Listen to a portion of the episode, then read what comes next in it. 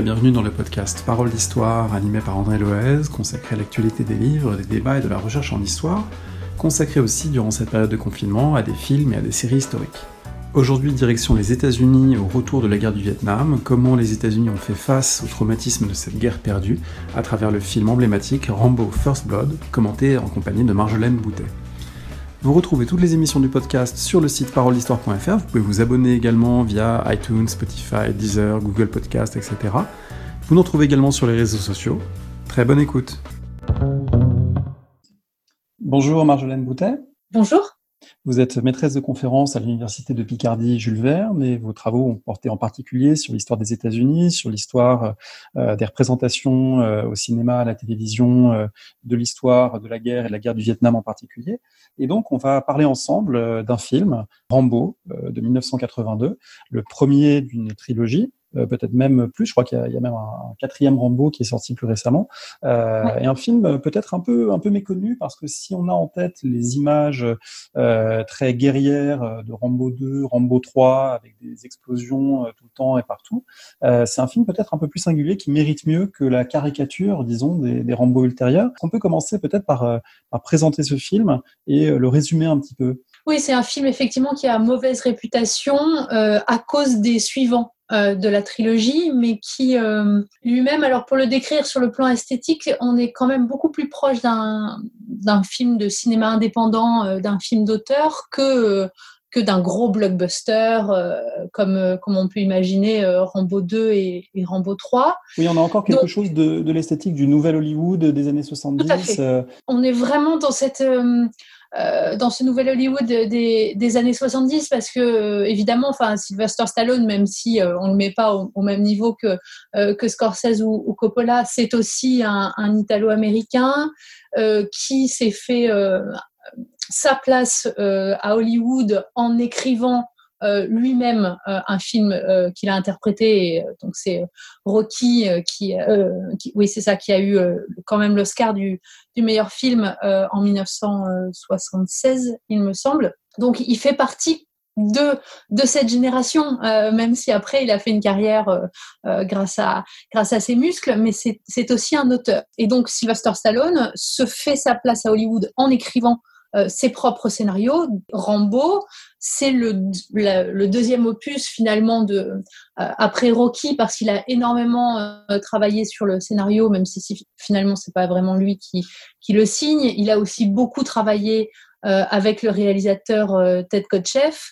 Donc finalement Rambo c'est c'est un film d'auteur quelque part et dont l'auteur principal et son interprète aussi euh, Sylvester Stallone. C'est un film qui est relativement simple à, résumer. Ça raconte euh, l'histoire du, du, personnage euh, éponyme, John Rambo, vétéran du Vietnam, euh, et le film est centré autour de quelque chose comme 48 heures de, de, de sa vie, avec bah voilà un épisode assez, assez terrible qui va se dérouler. Est-ce qu'on peut le raconter un petit peu? Oui, alors c'est assez facile. Effectivement c'est un huis clos à ciel ouvert, si on peut dire c'est l'histoire de John Rambo qui veut s'installer dans la petite ville euh, bien nommée de Hope, euh, donc Espoir, euh, dans l'État de Washington, et le shérif de la ville ne veut pas de Rambo. Alors l'État du Washington, précisons pour celles et ceux qui nous écoutent que c'est pas Washington DC, que c'est bien le, nord-ouest des États-Unis, avec des nord-ouest des États-Unis très spectaculaires de, de chutes d'eau, de montagnes. On, est en, on est en pleine nature. C'est une petite ville rurale. C'est ça. C'est on, on, est vraiment dans, dans la forêt. Il fait assez gris. Euh, il pleut ou il a plu. Euh, enfin, c'est, euh, pour les plus jeunes, c'est le décor de Twilight. Twilight est aussi tourné dans, l'État de, Washington. Donc c'est, vraiment c'est proche du Canada. Euh, voilà, c'est cet imaginaire, cet imaginaire-là du, du, très Grand Ouest.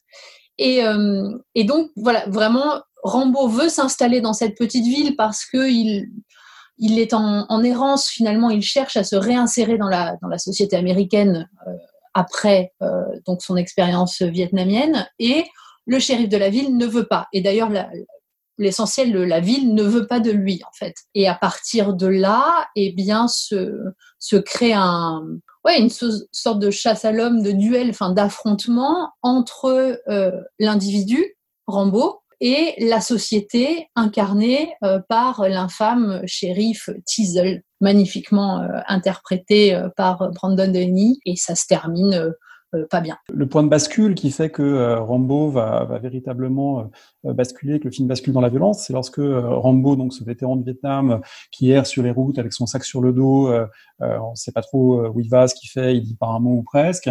le shérif l'arrête comme vagabond, et puis il subit toutes sortes de, mauvais traitements au commissariat de la ville, et en particulier, c'est ça qui va lui déclencher des, des flashbacks du Vietnam. Et là, à ce moment-là, le film bascule dans la violence. Alors ça, c'est vraiment un, passage très intéressant qui s'inscrit aussi euh, d'ailleurs dans euh, bah, toute une, représentation du trauma à l'écran euh, depuis quelques années à Hollywood à ce moment-là.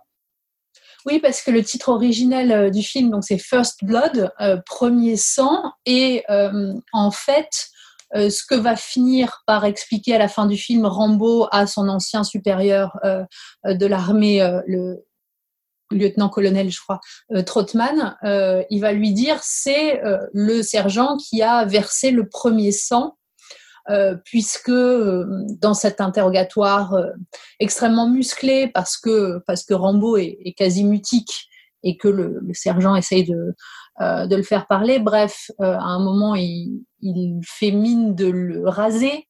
Là encore, vraiment dans, un, dans une perspective de euh, on va te rendre propre, on va te rendre civilisé euh, pour euh, que tu puisses t'intégrer à la société et être comme nous. Il y a, et d'abord, vraiment... être présenté, être présenté au juge, parce qu'il y a la perspective de la punition. Euh, on ne veut pas de oui. lui, on veut qu'il soit puni. Euh, euh, effectivement, il faut le, le, raser, lui couper les cheveux. On le passe au jet d'eau pour le laver. Ouais. Enfin, il y, a, il y, a, vraiment quelque chose de très brutal envers lui. Et c'est là qu'à ce moment-là, on découvre que ce personnage de vagabond aux yeux un peu vides, en fait, c'est un, un surhomme du combat. Oui, il est, il est traité, il est traité comme un animal. Enfin, il y a, vraiment quelque chose dans, dans ce Rambo du, du sauvage. Et, et, on va se rendre compte à la fin du film que finalement c'est un bon sauvage, mais il est, euh, il est défini par, euh, par son corps. Euh, et effectivement, cette scène, cette scène de douche forcée, on découvre la musculature de Sylvester Stallone, même si c'est pas encore la musculature bodybuildée des Rambo 2 et 3 euh, elle est quand même déjà euh, déjà assez euh, impressionnante.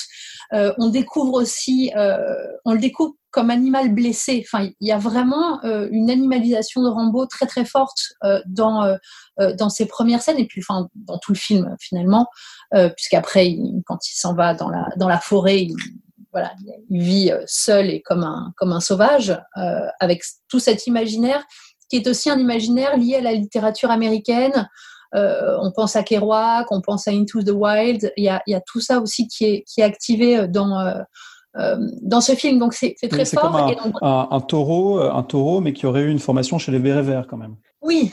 Alors ça, mais, mais ça on le, on le découvre euh, ensuite finalement parce que quand dans cette première scène, quand il est dans, on va dire dans la civilisation ou dans l'institution, euh, qui est la police, et il va échapper au, système judiciaire, mais c'est vraiment ce, cette tentative de faire rentrer l'individu dans les institutions et qui est présentée comme une violence, euh, comme une violence euh, insupportable par Rambo parce que ça réactive son souvenir de ce que une autre institution lui a fait, c'est-à-dire l'armée, et de la violence qu'a été la guerre, non pas tant le combat, que là encore la domestication du corps et euh, les règles bureaucratiques absurdes, etc., etc. Et donc il y a, tout ça euh, qui, se joue euh, dans dans ce premier affrontement donc à l'intérieur entre entre et et, et Rambo et et donc en essayant de, le de le raser,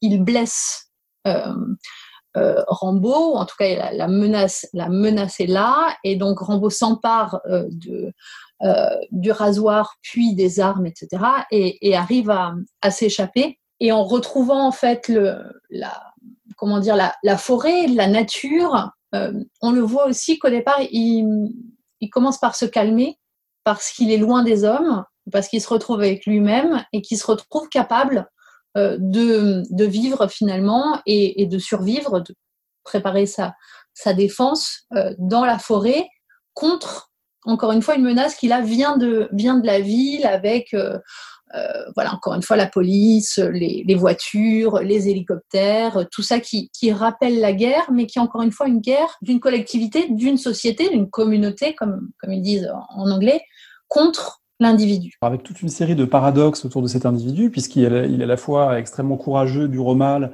et puis effrayé. Il y a son visage euh, pendant toute cette traque euh, qui est le, la partie centrale du film, son visage qui exprime une forme de, panique à l'idée d'être rattrapé. Euh, il est à la fois vulnérable euh, parce que ce trauma l'imprègne et finalement on comprend que c'est quelqu'un qui, qui pourrait être assez pacifique dans d'autres circonstances, mais vulnérable et en même temps très dangereux et beaucoup de dialogues du film expliquent à quel point c'est une machine à tuer, à quel point il est dangereux.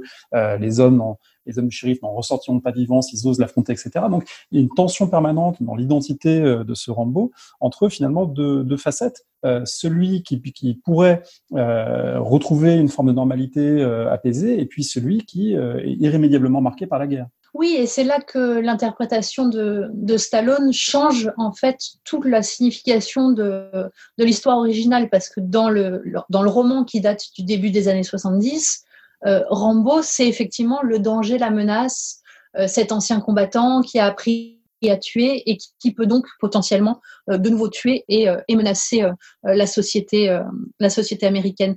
Là, avec l'interprétation de Stallone et la, réalisation de, de qui, effectivement fait des gros plans sur lui, sur son corps et, sur son, son regard aux abois, on est en, beaucoup plus en empathie avec lui qu'avec la police qu'on entend toujours de loin, où il y a beaucoup de bruit, qui, qui en tout cas est, est, aussi violente, mais une, une violence qu'on ne comprend pas, alors que celle de celle de Stallone, on finit, euh, on finit par la comprendre et l'admirer aussi parce qu'il y a, y a ce côté, encore une fois, euh, sauvage. Il a ce, ce, bandeau rouge qui va devenir euh, donc, le, symbole, le symbole de, de Rambo, mais qui est, voilà, qui, qui, est aussi quelque chose de, de ouais, d'un peu, d'un peu sauvage, d'un peu rebelle, d'un peu réfractaire. Ce corps qui, qui est sale, qui est transpirant, mais qui est musclé, qui est viril donc il y, y a, vraiment quelque chose qui, qui, se, qui se joue là-dedans, notamment euh, en,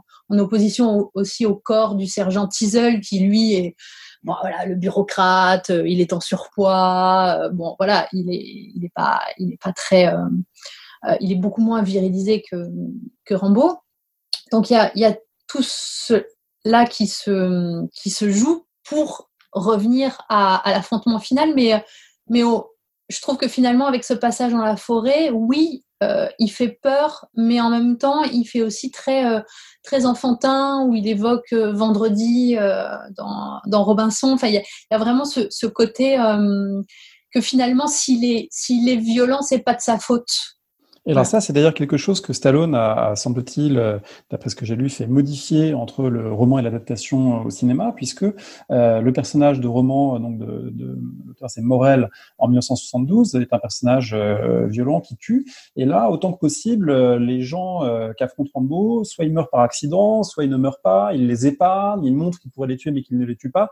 Autrement dit, il est toujours en deçà euh, cette violence, elle est latente, mais euh, il, se, restreint un petit peu euh, avant de l'exercer, de manière à, montrer que c'est que en dernier recours finalement qui, qui deviendra violent. Est-ce que c'est pas une manière aussi de montrer que ces anciens combattants que la société américaine rejette, comme le, le shérif la rejette, finalement, ils sont moins dangereux qu'on l'a dit, qu'on l'a pensé. Et alors ça, ça nous ramène finalement au, contexte de ce film du début des années 80. avant ce film Rambo, la plupart des anciens combattants du Vietnam montrés au cinéma, ce sont euh, des dangers, des terreurs. C'est euh, le chauffeur de taxi euh, joué par De Niro dans le film Martin Scorsese. Autrement dit, des gens que la, guerre a rendu pathologiquement violents. Ici, cette violence, elle est là, mais il y a quand même une inflexion dans la manière de la suggérer. Mais il y a surtout une ligne morale très forte chez Rambo entre le bien et le mal.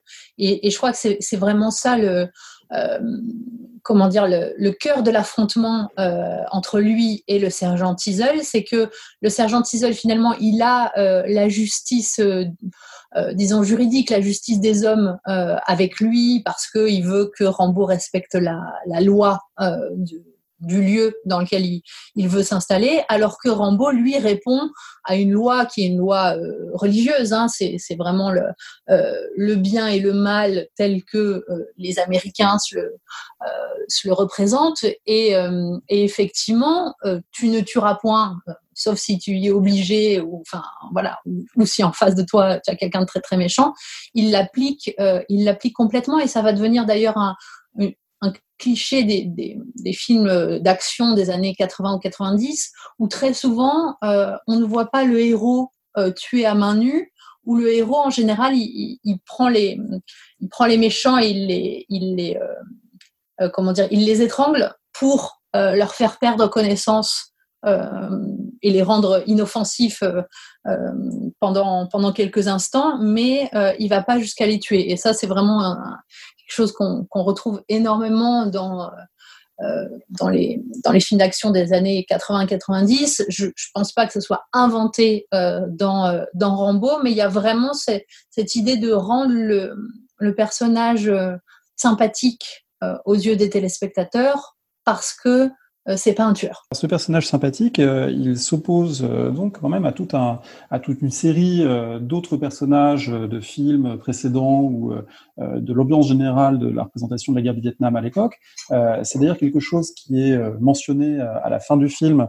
on va écouter peut-être ce, ce, monologue célèbre de Rambo dans la version française où Sylvester Stallone est doublé par Alain Dorval et qui explique à quel point, eh bien, en tant que vétéran de la guerre, il est rejeté. Euh, on ne veut pas de lui alors qu'on lui avait demandé de participer à une guerre à laquelle finalement il ne voulait pas participer ou qui n'était pas forcément la sienne. Je vous propose d'écouter cet extrait qu'on va euh, peut-être commenter ensemble ensuite. C'est terminé, Johnny. C'est terminé Rien n'est terminé Rien Tout continue à cause de vous C'était pas ma guerre C'est vous qui m'avez appelé, pas moi J'ai fait ce qu'il fallait pour gagner, mais on n'a pas voulu nous laisser gagner. Et je suis revenu dans le monde j'ai vu ces larves m'attendre à l'aéroport. Me conspuer comme un criminel. Ils m'ont traité de toutes les saloperies, ils m'ont appelé le boucher. Qui sont-ils pour me faire des reproches, hein? Qui sont-ils? Est-ce qu'ils étaient à ma place en pleine jungle? Ils nous jugent sa faute ils parlent C'est un moment dur pour tout le monde, Rambo. Tout ça, c'est du passé maintenant. Pour vous Pour moi, la vie civile, c'est rien. Au combat, on avait un code d'honneur. Tu couvres mes arrières, je couvre les tiens. Mais ici, il n'y a plus rien. Le personnage de Rambo n'a pratiquement pas dit un mot pendant tout le film. Et puis là, euh, tout d'un coup un, déversement euh, verbal face à son ancien supérieur pour expliquer euh, la situation dans laquelle il est, pour expliquer euh, ce combat qu'il mène et ce fait que, en tant que vétéran, il a été mal accepté, mal admis par la société américaine, rejeté à son arrivée à l'aéroport. c'est un, monologue extrêmement important qui, résume finalement les thèmes de ce film. Oui, c'est vraiment une scène d'autant plus forte que, tu l'as très bien dit. Le Rambo ne parle quasiment pas euh, dans le reste du film. Il est muré dans son silence et, c'est aussi ce qui explique le déchaînement de la violence euh, donc euh, des, des, policiers contre lui parce qu'il parce qu'il est vraiment comment dire en, en, refus de tout. Et là, face donc à, à son ancien officier supérieur, il, il déverse tout.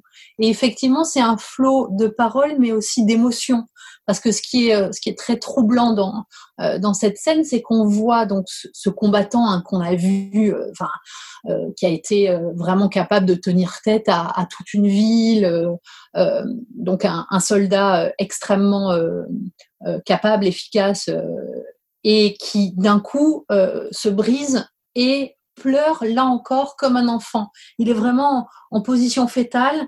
Il, pleure, mais c'est, enfin, ouais, c'est, c'est, c'est, il s'étouffe quasiment dans ses larmes, tout en exprimant euh, pour la première fois et d'un coup tout son traumatisme et qui est le traumatisme finalement de toute une génération, et c'est, ce qui explique le, euh, le succès du film, de cette génération de, ces anciens combattants du Vietnam qui sont rentrés seuls euh, au pays, puisque la guerre du Vietnam a été une guerre qui a été menée par les soldats à titre euh, individuel, c'est-à-dire qu'ils partaient euh, à une date donnée et qui revenaient un an plus tard exactement par des vols commerciaux. alors que pour les guerres de, Corée et évidemment les deux guerres mondiales, c'était les patrouilles qui, enfin, voire les compagnies, les régiments qui partaient tous ensemble et euh, dont les survivants euh, revenaient, mais, mais revenaient tous ensemble aussi avec euh, les accueils, les parades qui leur sont dues, etc. Là, et ça, ça, va être quelque chose qu'on va retrouver dans dans les séries américaines notamment, ils reviennent seuls à l'aéroport avec pas forcément des gens pour les attendre, puisque là encore, la, spécificité de la guerre du Vietnam par rapport aux guerres précédentes menées par les États-Unis, c'est que euh, c'est une guerre qui, du fait du système euh, de conscription américain, va envoyer en priorité euh, se battre des jeunes gens qui sont déjà désocialisés, qui appartiennent déjà aux classes populaires, qui n'ont pas fini le lycée et qui sont déjà en marge de la société et qui finalement, et dont l'expérience de guerre ne va qu'accroître euh, ces, ce stigmate, euh, ces stigmates sociaux et, euh, et leur difficulté à, à, se réinsérer dans la société. Et c'est vraiment ce que, ce que représente, ce que représente Rambo, c'est que effectivement, il a mené une guerre qui n'est pas la sienne. il le dit, il l'a fait pour son pays et son pays n'a aucune reconnaissance envers son sacrifice. Euh, donc il y, a, vraiment ce, retournement euh, de la situation du soldat et de l'ancien combattant, notamment hein, par rapport à la, Greatest Generation d'après la, Seconde Guerre mondiale, qui avait été très euh, choyée par la société grâce au GI Bill, qui, qui, leur a permis de faire des études, d'accéder à la propriété, etc. les anciens combattants du Vietnam n'ont pas tout ça. On est en plus, dans les années 70, à un moment de crise économique euh, et de crise industrielle euh, extrêmement euh, profonde aux États-Unis, qui fait mmh. qu'ils sont encore moins employables qu'ils ne l'étaient avant de partir. Avec la perte de confiance dans les institutions euh, liées au Watergate, euh, qui est évidemment dans ces années finales de, de la guerre du Vietnam, et avec aussi la, la, critique politique et morale envers les anciens combattants, puisque il y a un passage qui n'est pas rendu dans la VF qu'on vient d'entendre, euh, c'est les gens à l'aéroport qui l'ont accueilli en le traitant de baby killer.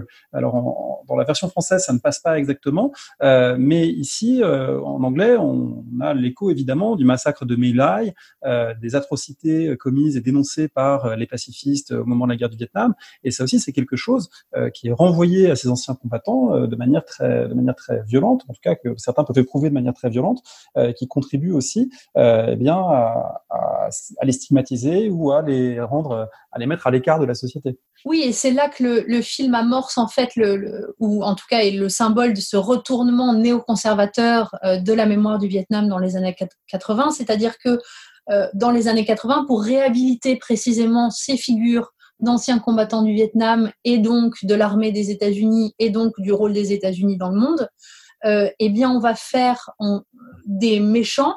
Enfin, les méchants de l'histoire vont devenir les pacifistes, euh, ceux qui se sont opposés à la guerre, ceux qui ont traité les soldats euh, de tueurs d'enfants, ceux qui ont manifesté contre la guerre du Vietnam et qui deviennent les mauvais Américains. Et c'est vraiment ce discours-là qu'on entend pour la première fois euh, dans euh, Rambo, donc au cinéma, mais qui est déjà le discours de Reagan euh, depuis sa campagne de 1980 et qui est vraiment à l'œuvre dans toutes les, années 70 et qui va triompher dans les années 80. Donc, ce, cette critique de des opposants de la guerre du Vietnam et de toute cette révolution culturelle des années 60 et, et, du début des années 70 et là encore, euh, Rambo est une, une ode à la, à la virilité euh, traditionnelle, musclée, euh, un peu bas du front et, et, qui s'exprime par la violence.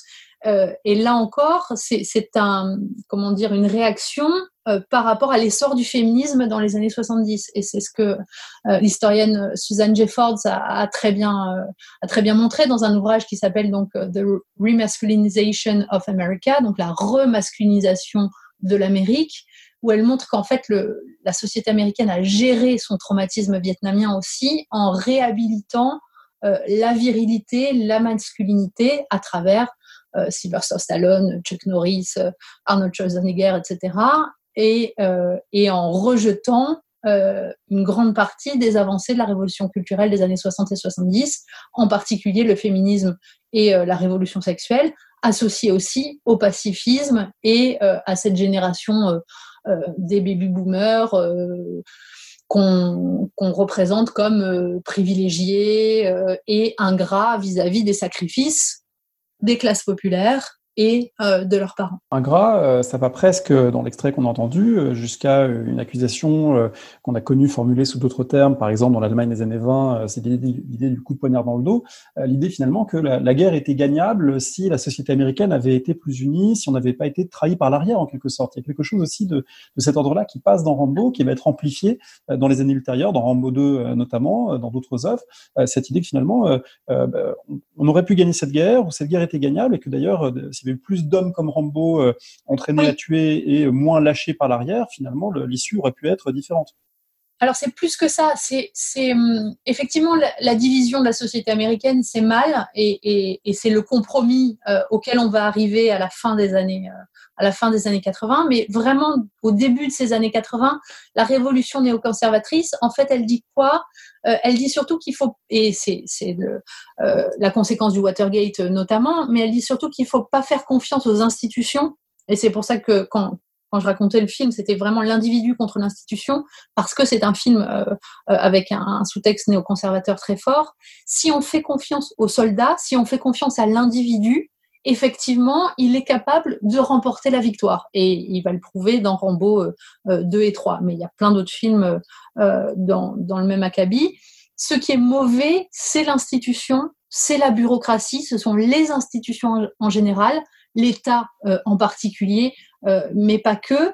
Et, c'est vraiment, euh, voilà, c'est le discours aussi de, de, de Reagan lui-même, hein, euh, moins d'État, moins d'impôts, faire confiance aux individus, aux valeurs traditionnelles, à la morale chrétienne, à, la capacité aussi des, Américains de, faire légitime défense et, de s'armer. voilà, mais il y a, vraiment ce, ce, ce, retour à des valeurs, à des valeurs conservatrices.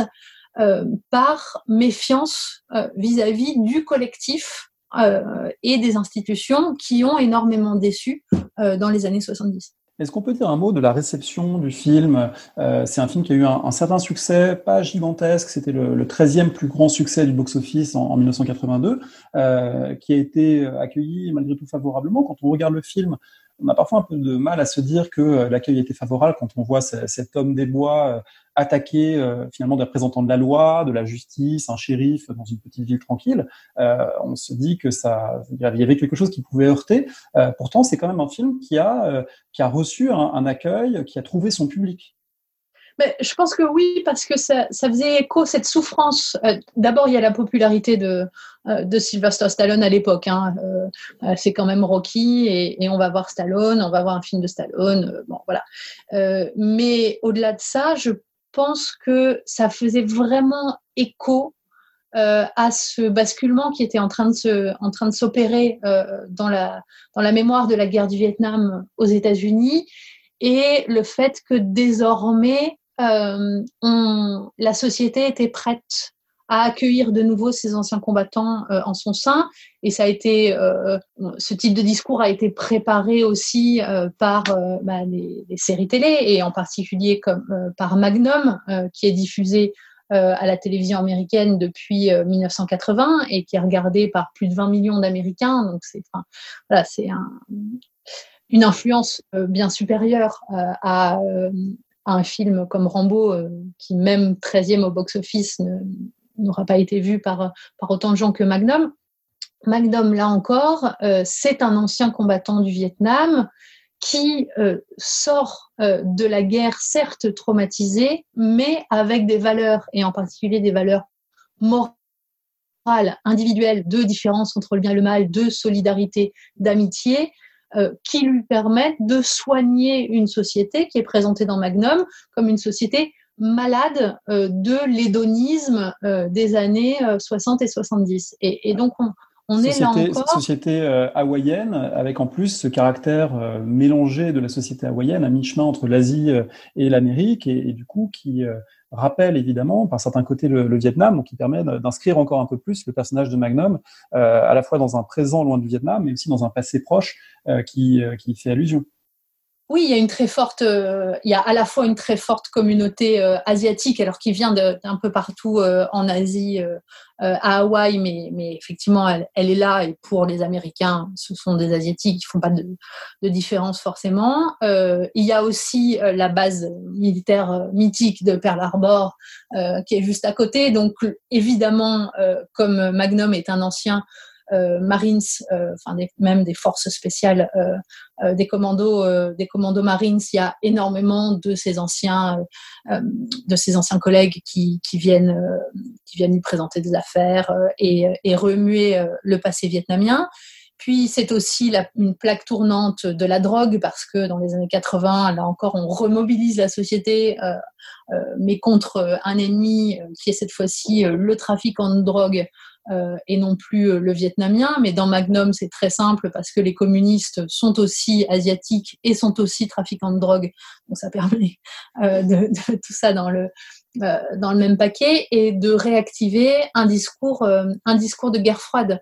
Euh, pour revenir au contexte de, de Rambo, euh, Rambo, oui, c'est 82-83.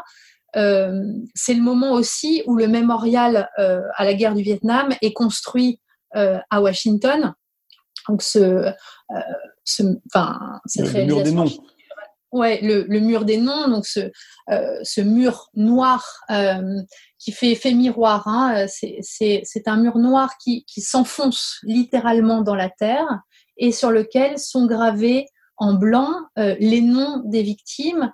Et donc, quand on, longe ce mur pour lire le nom euh, des victimes, on descend, puis on remonte, et, vraiment avec, euh, cette matérialisation de, de l'escalade de la violence et, du fait qu'il y a eu énormément de morts au, au milieu de la guerre, en gros en 67-68, et puis qu'ensuite on va euh, vers euh, la sortie de guerre, euh, tout en se...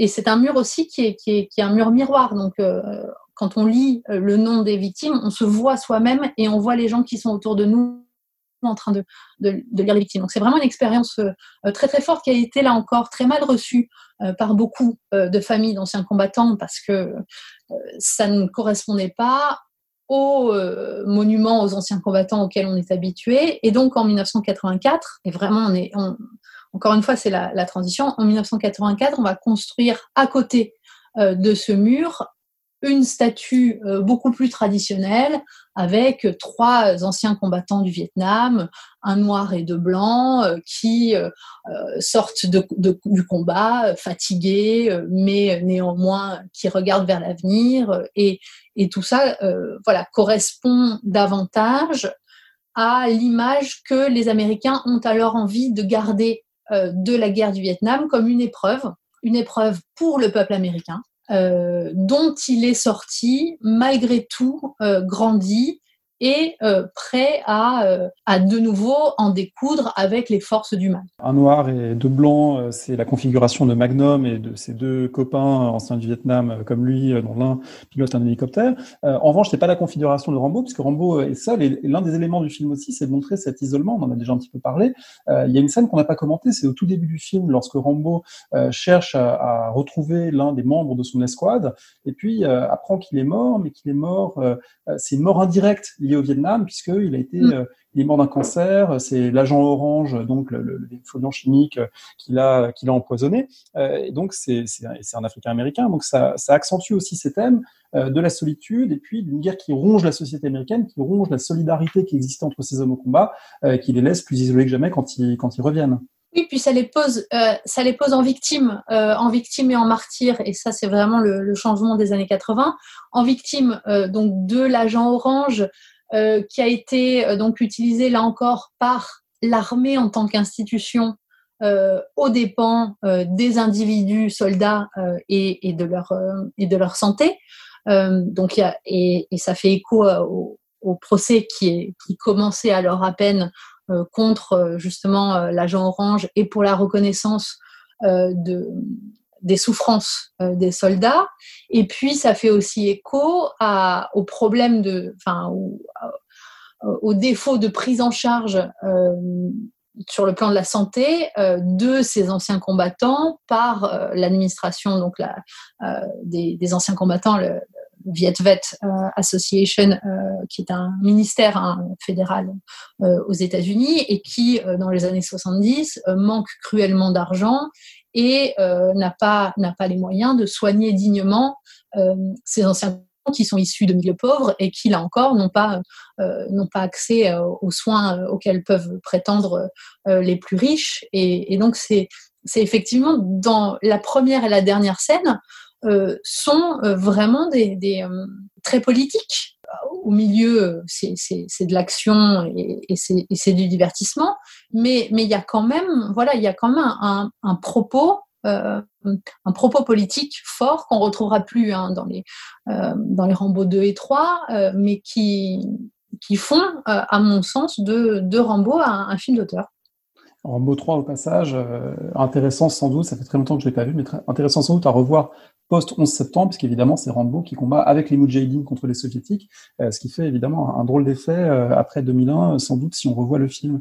Euh, pour revenir donc à, à, Rambo et puis aussi à cette mise en mémoire du Vietnam du côté américain, ce mur miroir des 50 000 morts, ce sont 50 000 morts américains. Rambo, c'est un vétéran américain, que ce soit dans Apocalypse Now, dans Magnum, on est du côté américain. il y a très peu de Vietnamiens. Euh, à la limite, quand ils sont là, c'est peut-être dans euh, euh, The Deer Hunter de, de Chimino, c'est sous la forme de tortionnaires vietnamiens, mais en tout cas, la, la dimension vietnamienne du conflit, elle est finalement très peu présente. À, quel moment est-ce que ça change ça? À quel moment est-ce qu'il y a une prise en compte finalement de, de l'autre dans la guerre? Ouf, euh, je vais dire ça a jamais vraiment changé. Euh, Oliver Stone a fait un, un film, oui, à la fin des années 90, entre la terre et le ciel, où il y a, un peu des Vietnamiens, mais, on, est, quand même dans, au niveau des représentations, vraiment dans l'imaginaire du, western, avec, euh, avec des Vietnamiens euh, qui, qui n'existe pas ou qui n'existe qu'en relation avec euh, euh, avec l'homme blanc. C'est si on a eu euh, une petite amie vietnamienne, dans ce cas-là, elle existe. Si on va chercher un enfant métis pour le ramener, bien sûr, aux États-Unis, dans ce cas-là, dans ce cas-là, ils existent. Mais mais vraiment très vite et même dans le mouvement de protestation contre la guerre du Vietnam, hein, à la fin des années 60, quand le, mouvement euh, devient véritablement massif, à partir du moment où les mots d'ordre euh, sont des mots d'ordre américains, de protéger euh, our boys, donc nos gamins, euh, de pas les envoyer au Vietnam, parce que euh, le, la mobilisation universitaire du milieu des années 60 sur le fait que c'était une guerre injuste, qu'il fallait euh, laisser les Vietnamiens euh, s'autodéterminer, etc., c'était quand même un discours qui, qui passait au-dessus euh, des préoccupations de, de, la grande majorité de la, de la population américaine. Donc c'est aussi leur perception d'eux-mêmes, de leur rôle, de leur rôle dans le monde et dans la guerre froide euh, comme après. Et, on, parlait tout à l'heure de l'Afghanistan, mais, c'est la cause de, leur échec au Vietnam et c'est la cause de leur échec euh, euh actuel euh, en Afghanistan et en Irak. C'est cette absence de, prise en compte de l'autre, justement. Euh, l'autre n'est pris en compte que s'il est potentiellement, s'il peut potentiellement devenir américain et, euh, et euh, adopter, euh, adopter les valeurs américaines. Sinon, euh, je, vois, je vois un film qui, euh, qui a une légère, un léger pas de côté par rapport à ça, c'est le, le Good Morning Vietnam de Levinson en, en 87, avec à la fois une forme de vrai intérêt du personnage principal pour une femme vietnamienne et sa famille, il essaie ouais. d'apprendre un peu le vietnamien, mais en même temps, il retrouve quand même très vite le rôle du maître d'école, et il faut oui, leur apprendre l'anglais à ces gens-là. Donc il y, a, il y a un pas de plus, disons, que dans beaucoup d'autres films, mais on retombe assez vite sur les, les bases de ce schéma ben, on est dans la comédie romantique, enfin dans, dans uh, Good Morning Vietnam. Oui, elle est, vietnamienne, mais elle pourrait être française, italienne. Enfin, c'est vraiment encore une fois cette présentation de l'américain comme celui qui amène euh, la civilisation, l'espoir d'avenir. C'est exactement la même chose dans euh, John Wayne, euh, les, les Bérets Verts, un film de 68 qui est, qui est un anard absolu, euh, où euh, là encore, ça se termine euh, à la fin du film avec John Wayne qui tient un, un petit enfant euh, vietnamien euh, qui doit avoir une dizaine d'années euh, sur fond de soleil couchant et qui lui dit cette guerre on l'amène pour toi, pour t'offrir un avenir meilleur, etc. Enfin, on, on est vraiment dans le, le oui le, le, grand frère blanc qui vient qui vient civiliser l'humanité et, et c'est encore un discours euh, qu'on retrouve même dans L'être d'Iwo Jima de Clint Eastwood, où finalement euh, euh, le seul japonais qui s'en sort, c'est celui qui a déjà intégré les valeurs américaines que MacArthur va leur faire entrer dans la tête après, après la guerre, c'est-à-dire qui se concentre sur sa femme, le foyer, son enfant à venir et qui, qui veut un avenir meilleur, donc qui est finalement déjà, déjà américain. Donc voilà, c'est effectivement il y a, y a quelques, quelques personnages asiatiques, mais qui sont pas représentés euh, en tant que tels, qui sont présentés en tant que futurs citoyens américains. Merci pour tous ces éclairages. Je signale pour ceux et celles que ça intéresse que la semaine prochaine, il y aura une émission du podcast qui portera sur le comique et la série Watchmen et vous pourrez découvrir euh, une chronologie alternative où le Vietnam devient le 51e État des États-Unis euh, avec euh, donc un, un, univers tout à fait différent et très intéressant à analyser. On, en parlera. Est-ce que vous pouvez peut-être donner des conseils de lecture à ceux et celles qui voudraient prolonger un petit peu la, discussion d'aujourd'hui, soit sur le Vietnam, soit sur voilà un peu les, les, représentations filmées de cette histoire américaine? On mettra évidemment vos, travaux en référence sur le site Parole d'Histoire alors sur le Vietnam, moi j'ai beaucoup de recommandations, mais en anglais. Alors l'ouvrage de Susan Jeffords que, dont j'ai déjà parlé, euh, The Remasculinization euh, of America. Aussi sur les représentations euh, du Vietnam, il y a deux ouvrages, là aussi en anglais. Il y en a un qui s'appelle Inventing Vietnam et l'autre qui s'appelle From Hanoi to Hollywood. je pourrais donner les, les, les références, les références exactes en, en, lien sur le cinéma et l'histoire évidemment enfin Marc Ferro cinéma et l'histoire qui reste qui reste un, un classique euh, au niveau euh, au niveau de la au niveau de la méthode euh, et, euh, et, de l'intérêt euh, et de l'intérêt du film pour pour l'historien. Si je peux rajouter un conseil en français, justement sur sur le basculement idéologique des États-Unis en, en 70-80 euh, et sur le mouvement néoconservateur, euh, il y a la thèse de Justin Weiss euh, sur, sur le mouvement néoconservateur qui est extrêmement intéressante parce que justement ça retrace les origines du mouvement conservateur dans la guerre du Vietnam et notamment dans le Parti démocrate.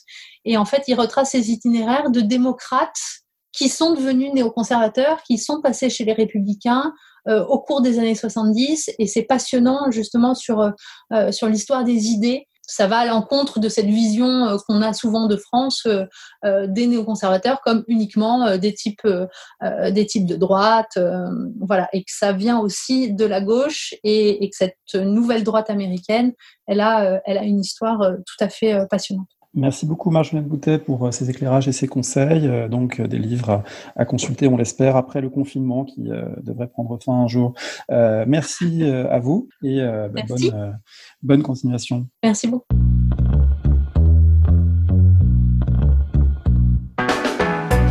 Merci de nous avoir écoutés. Rendez-vous sur le site www.paroledhistoire.fr pour toutes les informations sur le podcast, pour vous abonner, écouter ou télécharger les autres émissions.